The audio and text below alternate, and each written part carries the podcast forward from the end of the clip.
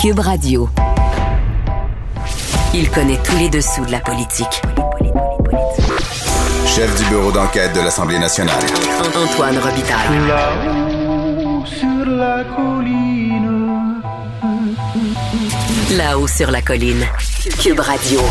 Bon lundi à tous. Aujourd'hui à l'émission, le prof Taillon estime qu'en annonçant tout de suite les couleurs du gouvernement fédéral sur la clause nonobstant ou plus élégamment nommée disposition de souveraineté parlementaire, le ministre fédéral de la Justice, David Lametti, a manqué de retenue.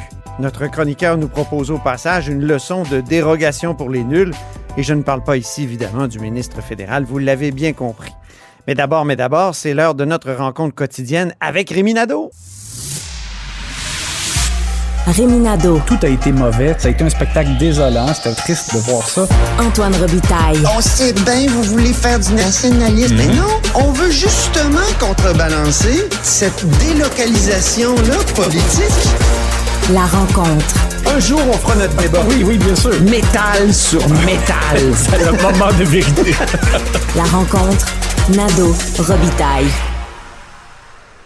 Bonjour Rémi Nadeau. Bonjour Antoine. Chef de bureau parlementaire à l'Assemblée nationale pour le journal et le journal. T'as ta petite voix fatiguée? Est-ce que c'est des restes de COVID ou c'est des restes de fin de semaine de congrès et autres conseils politiques? Mais non, ça va, ça va très bien. Parfait. Eh, Mais tu as été quand même au congrès de la CAQ. On s'est vu là samedi. Un congrès, je dirais, d'une formation politique impériale. Écoute, euh, ça, parce que ça va finir par causer un certain problème euh, du côté de la CAC. Pas, pas pour demain matin, mais je- j'imagine que tu as vu le texte que j'ai euh, que j'ai écrit Ben oui. euh, ce matin. Euh, parce que là, M. Legault avait déjà euh, fait des demandes en matière d'immigration euh, auprès du gouvernement fédéral. Justin Trudeau n'a pas bronché. Et, et là, M. Legault insiste. C'est crucial pour l'avenir de la nation. Euh, si on fait rien, le français va disparaître petit à petit.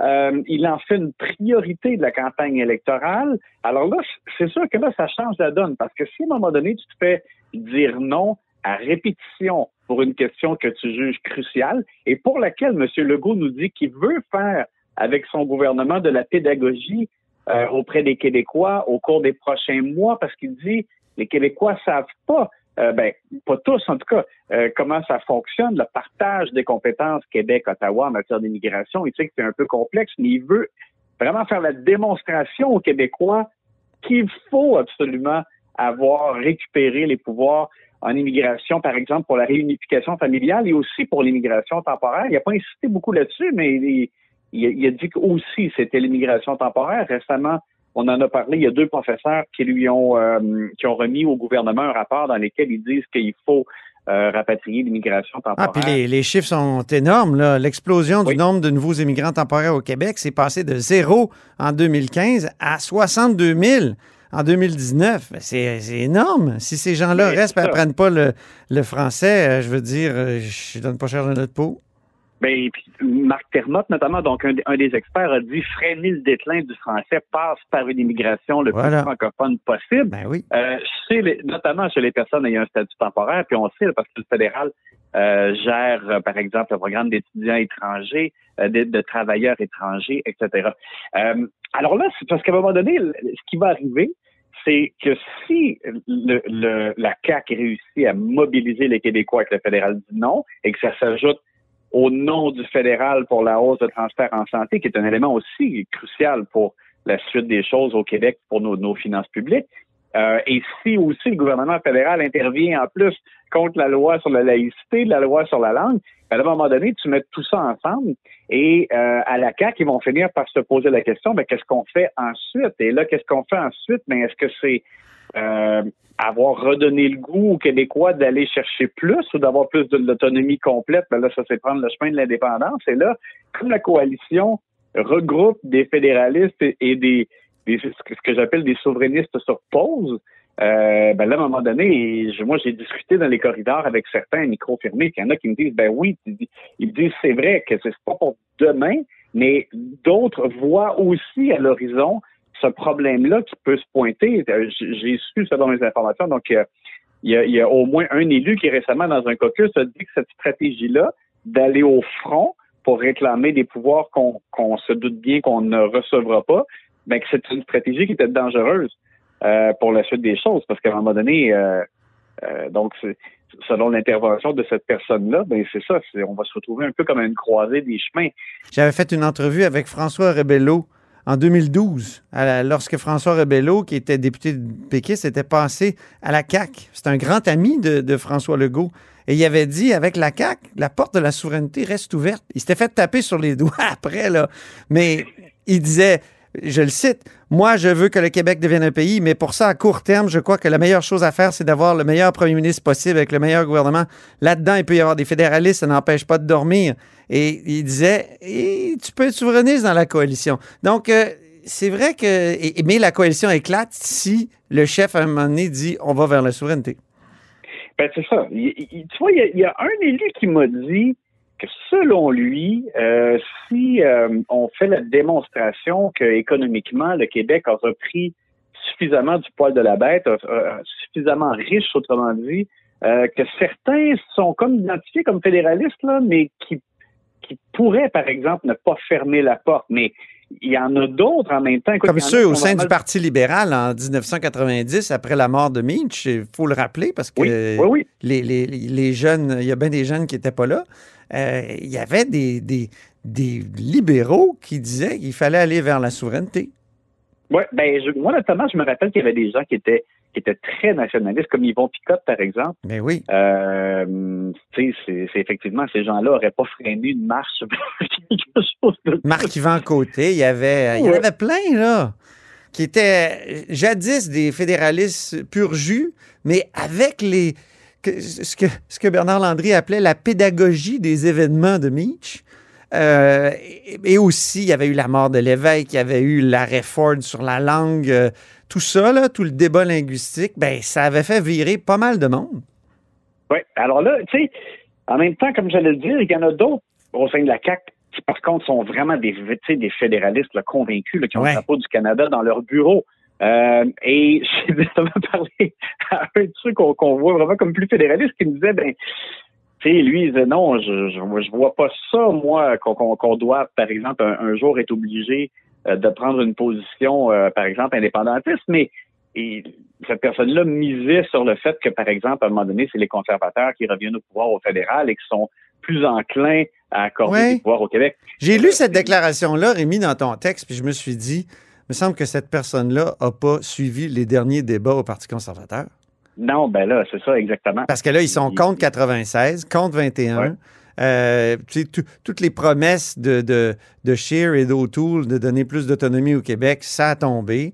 Même Jean Charest, qui a gouverné l'État du Québec, là, semble tourner le, le dos à cette idée-là que pour, euh, pour, pour garder le Québec dans la Confédération ou dans la Fédération ou dans le Dominion, ben, il faut lui donner un peu plus d'autonomie. Mais c'est fini. C'est particulier.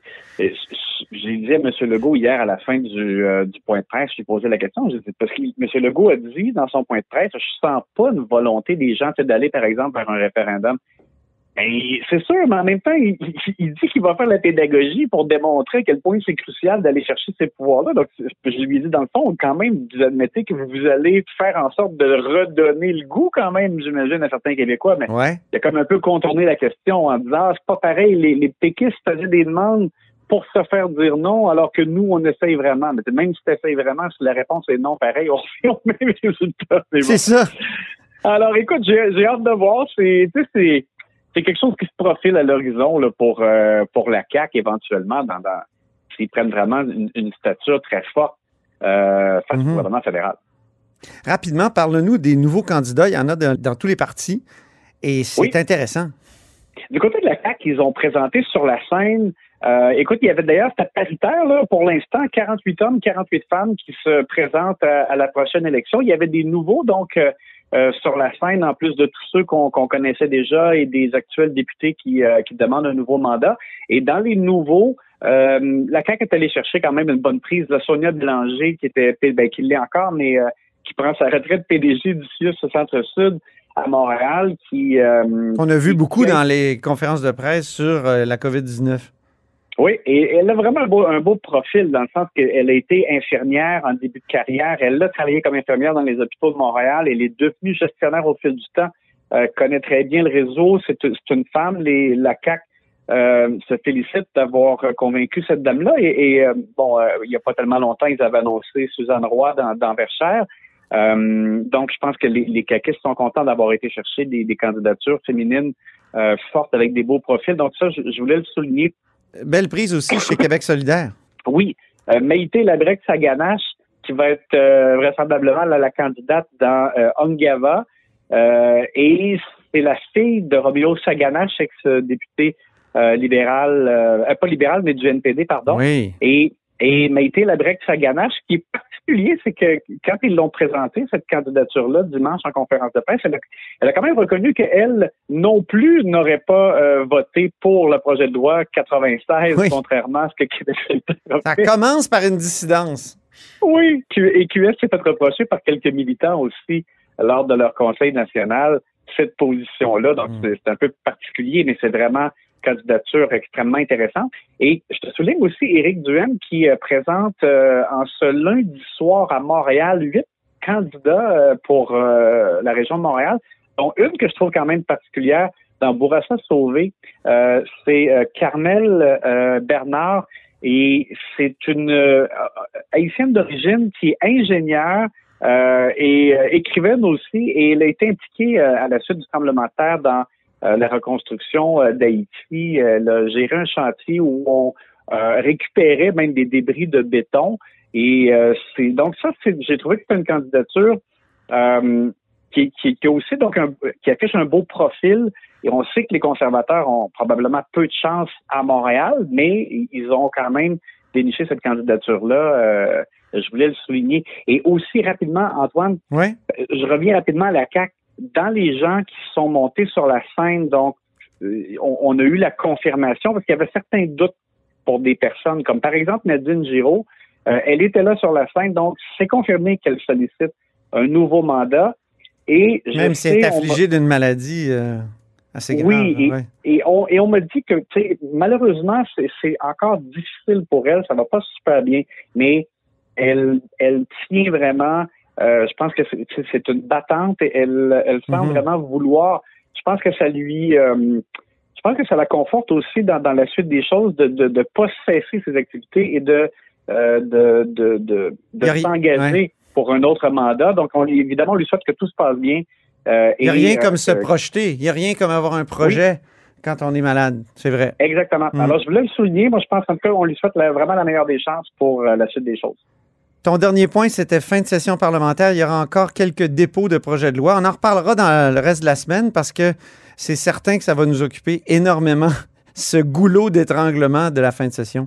Euh, oui, exactement. Euh, mm. Et dans les projets de loi qui n'ont pas été déposés, mais qu'on pour lesquels on peut se poser des questions, c'est celui sur euh, qui, doit faire en sorte que la hausse de tarif du drone ne soit pas supérieure à 3% l'an prochain. Alors, ça sera bel et bien déposé, même si ça ne sera pas adopté cette session-ci, mais de toute façon, euh, ça peut être adopté à l'automne dans une autre session. Donc ça, notamment, là, ça fait partie des choses qui vont être un petit peu déposées dernière minute.